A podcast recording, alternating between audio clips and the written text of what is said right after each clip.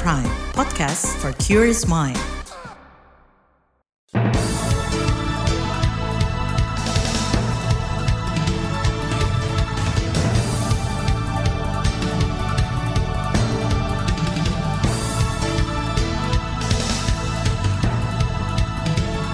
Selamat pagi saudara, senang sekali kami bisa menjumpai Anda melalui program Buletin Pagi edisi Senin 13 Maret 2023 bersama saya Naomi Liandra.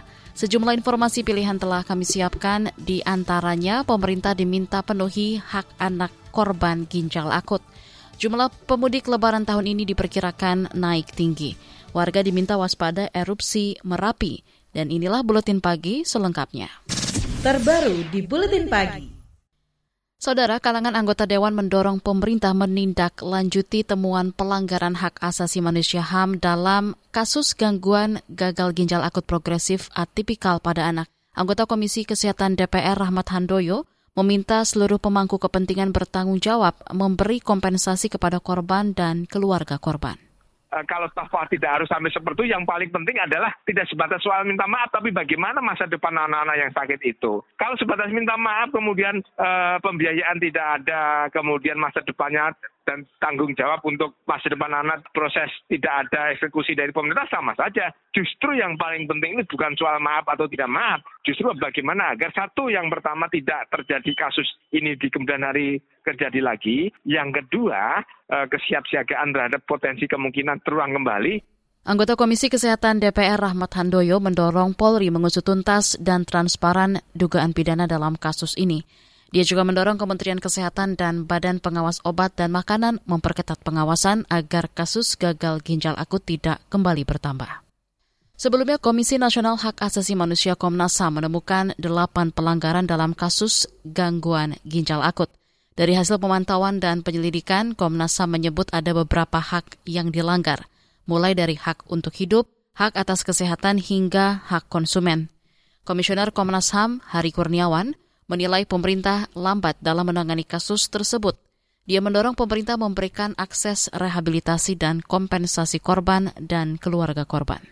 Rekomendasi yang pertama kepada Presiden Republik Indonesia terkait penanganan dan pemulihan korban mengakui yang pertama mengakui bahwa negara melakukan pembiaran atau tindakan tidak efek, tidak efektif sehingga mengakibatkan hilangnya hak untuk hidup dan hak atas kesehatan bagi setidaknya 326 anak di Indonesia yang meninggal akibat penanganan gagal ginjal akut eptikal.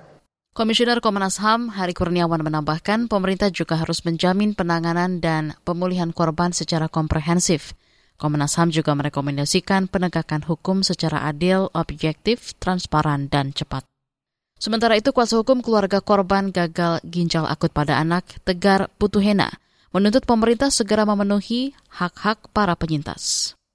Yang sekarang ada yang lumpuh, ada yang sarafnya terganggu, ada yang otaknya juga ikut terserang. Apa yang harus dilakukan pemerintah adalah bukan cuma pengobatan, hidup mereka itu seumur hidup itu harus ditanggung oleh negara. Dan ini kita belum pernah dengar sama sekali pernyataan yang seperti ini dari pemerintah. Jangankan bicara soal menanggung kehidupan mereka seumur mereka hidup, sekedar santunan saja yang pada tahun lalu ya kan kalau saya tidak salah itu itu sudah ada kesepakatan antara Menteri Kesehatan dengan Komisi 9 DPR RI. Kuasa hukum keluarga korban korban gagal ginjal akut Tegar Putuhena menyesalkan belum adanya santunan dari pemerintah kepada korban.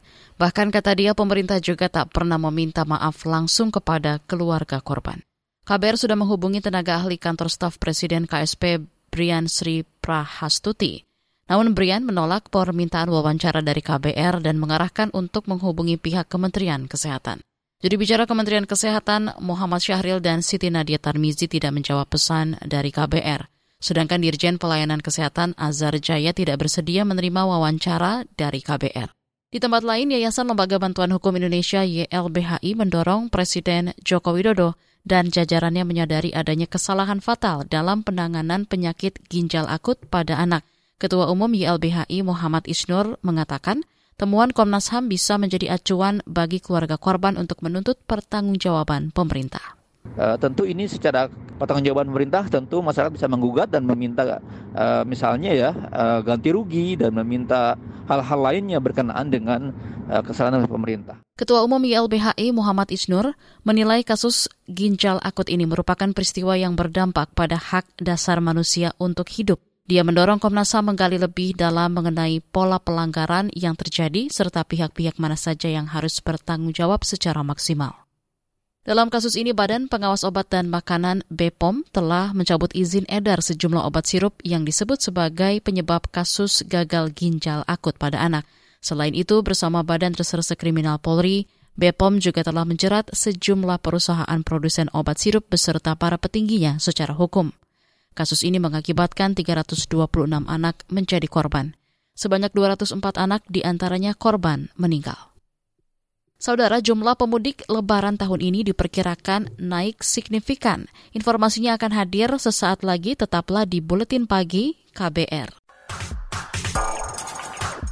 You're listening to KBR Pride, podcast for curious mind. Enjoy!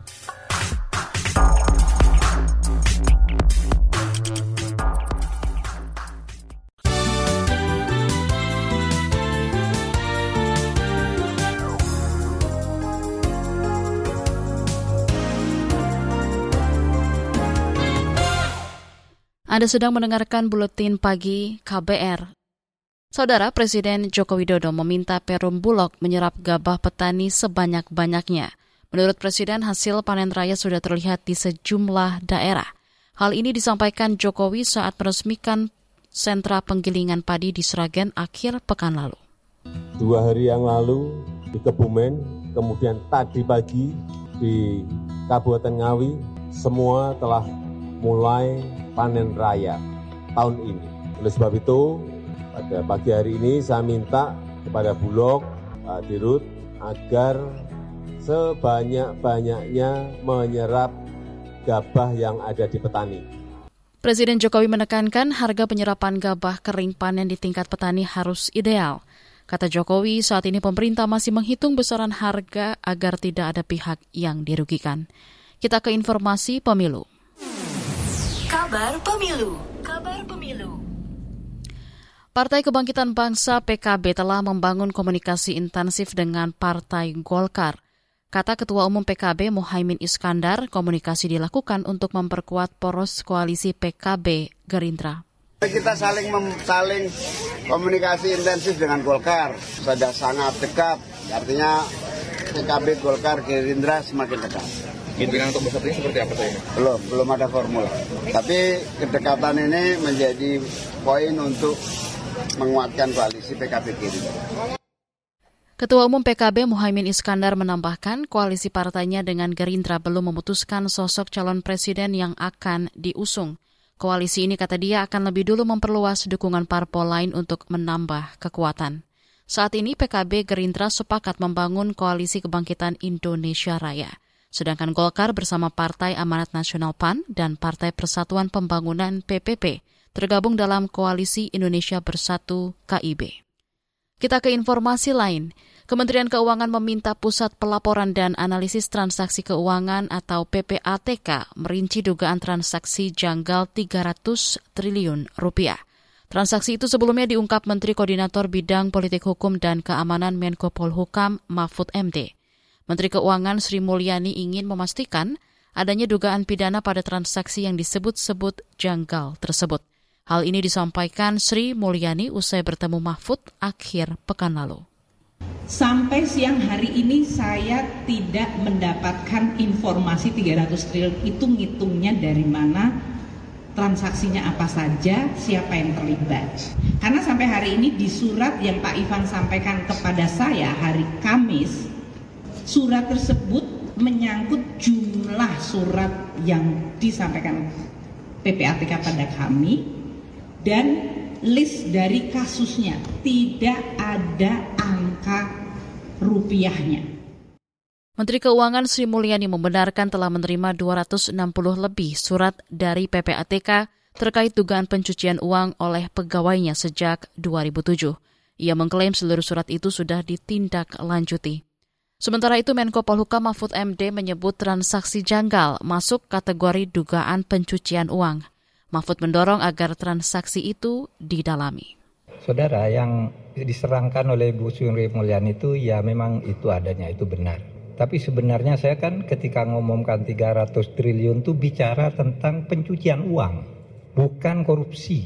Coba dibuka lagi semua. Ada transaksi aneh yang melibatkan sekian ratus kementerian eh, pegawai Kementerian Keuangan yang diduga sebagai pencucian uang, bukan korupsi.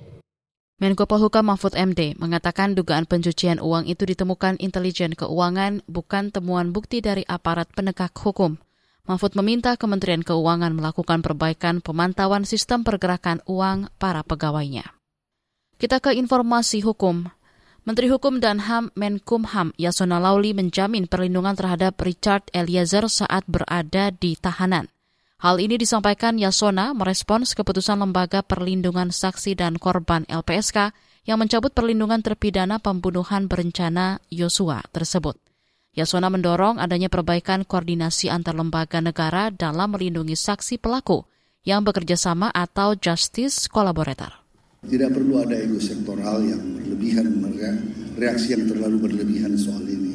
Saya dapat informasi, pengacara sudah mengizinkan, yang bersangkutan sudah mengizinkan, kami sudah mengizinkan, dan saya dengar eh, pewawancara juga menghubungi Kapolri, semua ada izin. Nah itulah perlunya sebetulnya koordinasi, jadi tidak merasa ada arogansi sektoral. Kalau itu untuk kebaikan warga binaan itu sendiri ya, enak. Kami melihatnya dari perspektif menyampaikan kepada publik apa yang terjadi. Itu tadi Menkumham Yasona Lauli. Sebelumnya LPSK mencabut perlindungan terhadap Eliezer karena dianggap melanggar perjanjian. Perjanjian itu berisi kesediaan Eliezer untuk tidak berhubungan dan memberikan komentar secara langsung dan terbuka kepada pihak mana pun tanpa sepengetahuan LPSK. Eliezer dinilai melakukan wawancara dengan televisi swasta tanpa seizin LPSK. Kita ke soal lain, saudara. Angka mudik lebaran tahun ini diperkirakan meningkat drastis. Kata Menteri Perhubungan Budi Karya Sumadi, angka pemudik tahun ini naik menjadi 123 juta orang dari sebelumnya 85 juta pemudik. Menhub menghimbau untuk tidak menggunakan sepeda motor pada mudik lebaran tahun ini. Imbauan itu disampaikan Budi Karya Sumadi untuk menekan angka kecelakaan selama mudik. Kata dia, tingginya jumlah motor berbanding lurus dengan tingkat kecelakaan. Menteri Perhubungan Budi Karya Sumadi mengatakan pemerintah telah menyediakan fasilitas mudik gratis menggunakan bus, kereta, hingga kapal laut. Para pengguna sepeda motor diimbau memanfaatkan fasilitas tersebut. Kita ke informasi mancanegara. Pemerintah India menolak mengakui pernikahan sesama jenis. Dikutip dari Reuters, pemerintah mendesak pengadilan agar menolak gugatan yang dilayangkan satu pasangan LGBT. Menurut Kementerian Hukum, pengakuan atas pernikahan diperuntukkan bagi hubungan berbeda jenis. Kata dia, hubungan sesama jenis tidak sesuai dengan konsep keluarga India. Sebelumnya, Mahkamah Agung India membuat keputusan bersejarah pada 2018 dengan menghapus larangan era kolonial terhadap hubungan seksual sesama jenis. Setelah itu sedikitnya 15 permohonan dilayangkan meminta pengadilan agar mengakui pernikahan sesama jenis. Beralih ke informasi olahraga. Tuan rumah Manchester United gagal memetik kemenangan saat menjamu Southampton. Kedua tim bermain imbang 0-0. Kedua tim bermain menyerang, MU mencatatkan 10 peluang dengan 4 di antaranya mengarah ke gawang. Sedangkan Fulham melepaskan 17 tembakan dan hanya 4 yang menuju target. Pertandingan ini juga diwarnai kartu merah bagi pemain MU Casemiro jelang akhir babak pertama. Hasil ini tidak mengubah posisi MU di klasemen sementara. Skuad asuhan Erik Ten Hag itu tetap menempati peringkat ketiga dengan 50 poin, terpaut 11 poin dari Manchester City kedua dan 16 poin dari Arsenal yang memuncaki klasemen. Di bagian berikutnya kami hadirkan laporan khas KBR tentang petani masih sulit dapat pupuk subsidi. Tetaplah di Buletin Pagi KBR. You're listening to KBR Pride, podcast for curious mind. Enjoy!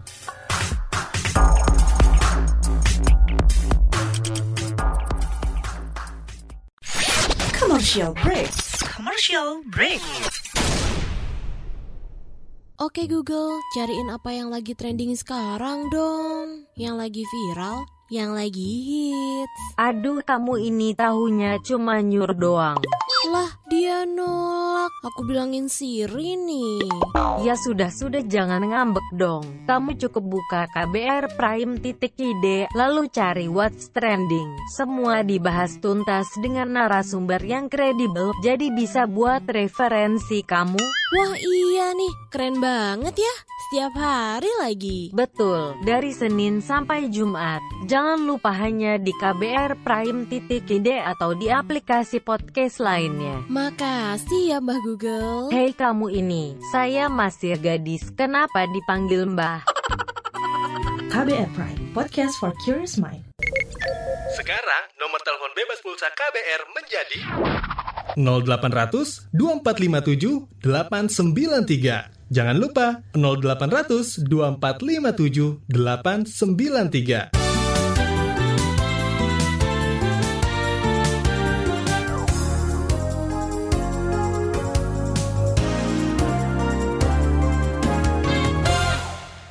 Anda masih bersama kami di Buletin Pagi KBR.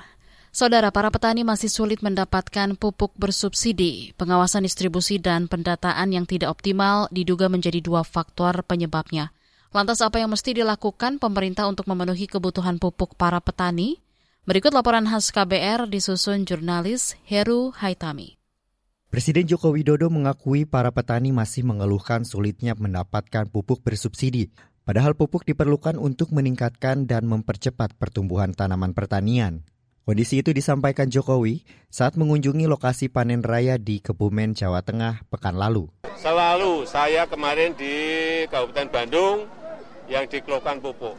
Di sini tadi yang dikeluhkan pupuk. Baik harga maupun barangnya sering tidak ada. Utamanya yang pupuk bersubsidi. Presiden Jokowi menyebut kebutuhan pupuk nasional sekira 13 juta ton. Namun, industri pupuk dalam negeri hanya mampu memproduksi 3,5 juta ton, sisanya 6,5 juta ton harus diimpor. Kata dia, distribusi dan ketersediaan pupuk masih terdampak perang Rusia dan Ukraina. Sebab kedua negara itu adalah pemasok pupuk terbesar di dunia. Artinya apa? Memang kita masih kurang pupuknya. Ini yang nanti akan segera kita usahakan, tapi kita juga semua harus tahu tempat bahan baku maupun produksi pupuk ini baru perang itu Rusia dan Ukraina. Ini problem yang dihadapi semua negara di dunia. Berdasarkan pengawasan Ombudsman, ada sejumlah faktor yang jadi penyebab petani sulit mendapat pupuk subsidi. Anggota Ombudsman YK Hendra Fatika menyebut salah satunya adalah standar operasional prosedur SOP pengawasan distribusi pupuk subsidi yang belum berjalan pengawasan di daerah itu ada di Sekda, ada di Polda, ada di Kejaksaan, ada di Dinas Pertanian, ada di Dinas Perdagangan. Pertanyaan saya, siapa yang jadi dirijen? Siapa yang menjadi arsitektur pengawasannya? Di sini yang menurut saya itu belum jelas. Nah, sehingga pelaksanaan yang terjadi, pengawasan itu akhirnya dilaksanakan secara sepihak. YK menduga ketiadaan sektor pemimpin dan pos anggaran untuk pengawasan menjadi persoalan lemahnya pengawasan kepolisian jalan sendiri, kejaksaan jalan sendiri, dinas jalan sendiri, gitu kan. Tapi tidak ada yang mendirijennya. Kenapa tidak ada yang mendirijennya? Karena persoalannya tadi anggaran. Persoalan lain adalah proses pendataan penerimaan pupuk bersubsidi yang tidak maksimal. Menurut anggota Ombudsman YK Hendra, masa pendaftaran terlalu singkat. Itu sebab tak semua petani menerima pupuk subsidi. YK mengungkapkan stok pupuk subsidi secara nasional saat ini 300 ribu ton. Tetapi berdasarkan data rencana definitif kebutuhan kelompok ERDKK dan e-alokasi hanya ada 160 ribu ton. Nanti kami akan menyurati Kementerian Pertanian untuk membuka eh, e-alokasi khusus gitu ya, khusus untuk mengupdate agar tidak terjadi nanti kelebihan stok pupuk bersubsidi yang tidak bisa digunakan. Sayang kan berarti ada ada petani yang seharusnya mendapatkan, akhirnya tidak dapat. Kondisi ini membuat anggota Komisi Pertanian DPR, Luluk Nur Hamidah bereaksi. Ia mendorong pemerintah segera memenuhi kebutuhan pupuk para petani.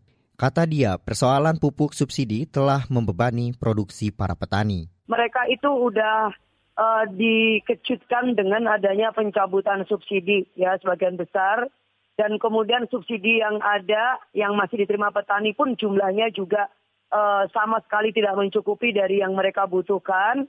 Dan kemudian dari subsidi ini pun juga mereka ternyata banyak yang harus menebus dengan harga yang jauh di luar kewajaran bahkan jauh melampaui harga HET yang non subsidi. Bahkan mereka ketika harus mencari tambahan itu pupuknya juga tidak cukup tersedia. Hasil analisis pengamat pertanian dari Institut Pertanian Bogor, IPB, Dwi Andrea Santoso, anggaran subsidi pupuk rawan diselewengkan.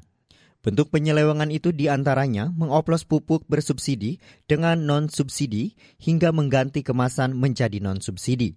Salah satu pemicunya adalah disparitas harga antara pupuk bersubsidi dan non-subsidi kan itu ada empat lini ya, lini satu, dua, tiga, empat. Nah kebetulan lini empat itu di level di paling bawah kan, di distributor, di petani itu sendiri, di kelompok tani itu di, situ itu kebocorannya mencapai 20 persen dan banyak macam-macamnya. Lalu kemudian dulu pernah kami mentraining uh, periset-periset dari Malaysia tapi sudah agak lama ya. Mereka cerita di sawit di sana sebagian pupuk itu ketika bungkusnya dibuka di dalamnya itu pupuk bersubsidi bungkusnya dari Indonesia. Dwi Andrea Santoso mendorong pemerintah memberikan bantuan langsung non tunai kepada petani untuk mendapatkan pupuk bersubsidi. Namun, kebijakan itu harus didasari pemutakhiran data penerima yang melibatkan pemerintah daerah hingga level desa atau RT RW. Kualitas data yang baik diharapkan dapat memastikan pupuk bersubsidi tepat sasaran dan mampu mencegah penyelewengan. Demikian laporan khas KBR, saya Heru Haitami. Informasi dari berbagai daerah akan hadir usai jeda. Tetaplah bersama Buletin Pagi KBR. You're listening to KBR Pride, podcast for curious mind. Enjoy!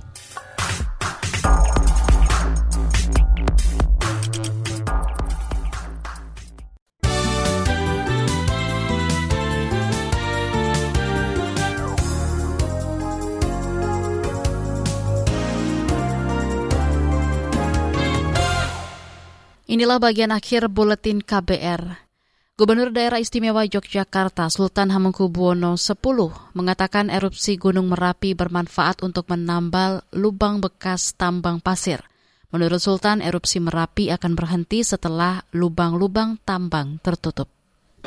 Merapi itu ya erupsi begitu aja, nggak akan meletus ya. seperti dulu.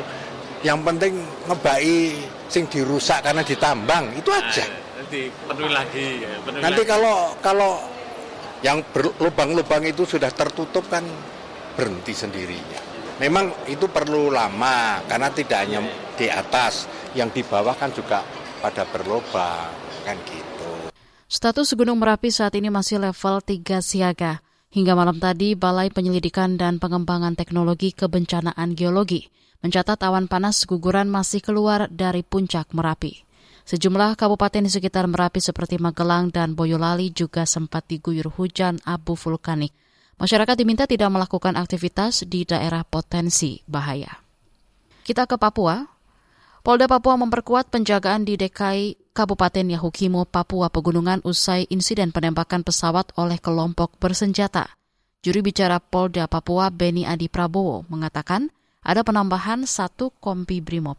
Situasi di wilayah Kota Dekai, Kabupaten Yaukimo, hingga saat ini masih tetap aman untuk Bandara Nebgoliat masih melayani penerbangan, namun untuk maskapai Trigana Air dilaporkan belum bisa untuk melayani penerbangan. Itu tadi juri bicara Polda Papua, Beni Adi Prabowo. Sebelumnya kelompok bersenjata pimpinan Kopi Tua Heluka mengklaim menembaki pesawat Trigana Air di Bandara Dekai Sabtu lalu. Ini merupakan insiden kedua di tahun ini usai mereka menembaki dan membakar pesawat Susi Air pada awal Februari lalu. Kita ke Kepulauan Riau. Jasad korban longsor di Pulau Serasan Kabupaten Natuna dimakamkan secara massal akhir pekan lalu. Pangdam Bukit Barisan Ahmad Daniel Kardin mengatakan tidak semua jenazah dikenali keluarga korban. Dia juga menduga masih ada korban hilang yang tertimbun longsor. Hingga Sabtu lalu tercatat ada 36 jenazah yang ditemukan sedangkan 17 lainnya dinyatakan hilang. Longsor di Natuna terjadi pada Senin pekan lalu. Kita ke Jawa Barat. Komnas HAM menilai relokasi dan alih fungsi SDN Pondok Cina 1 Depok berpotensi menimbulkan pelanggaran HAM. Komisioner Komnas HAM Putu Elvina mendorong pemerintah mempercepat pembangunan ruang kelas baru untuk memastikan hak pendidikan anak terjamin.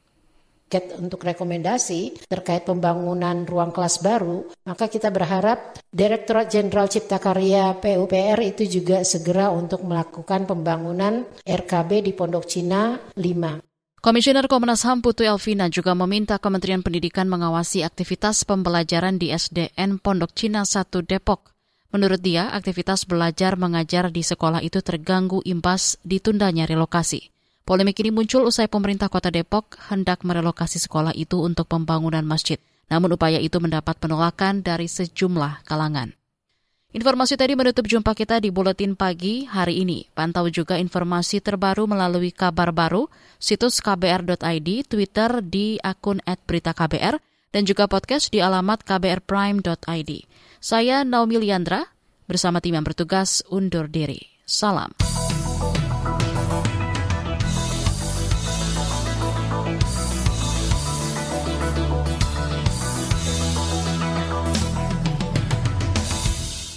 KBR Prime, cara asik mendengar berita. KBR Prime, podcast for curious mind.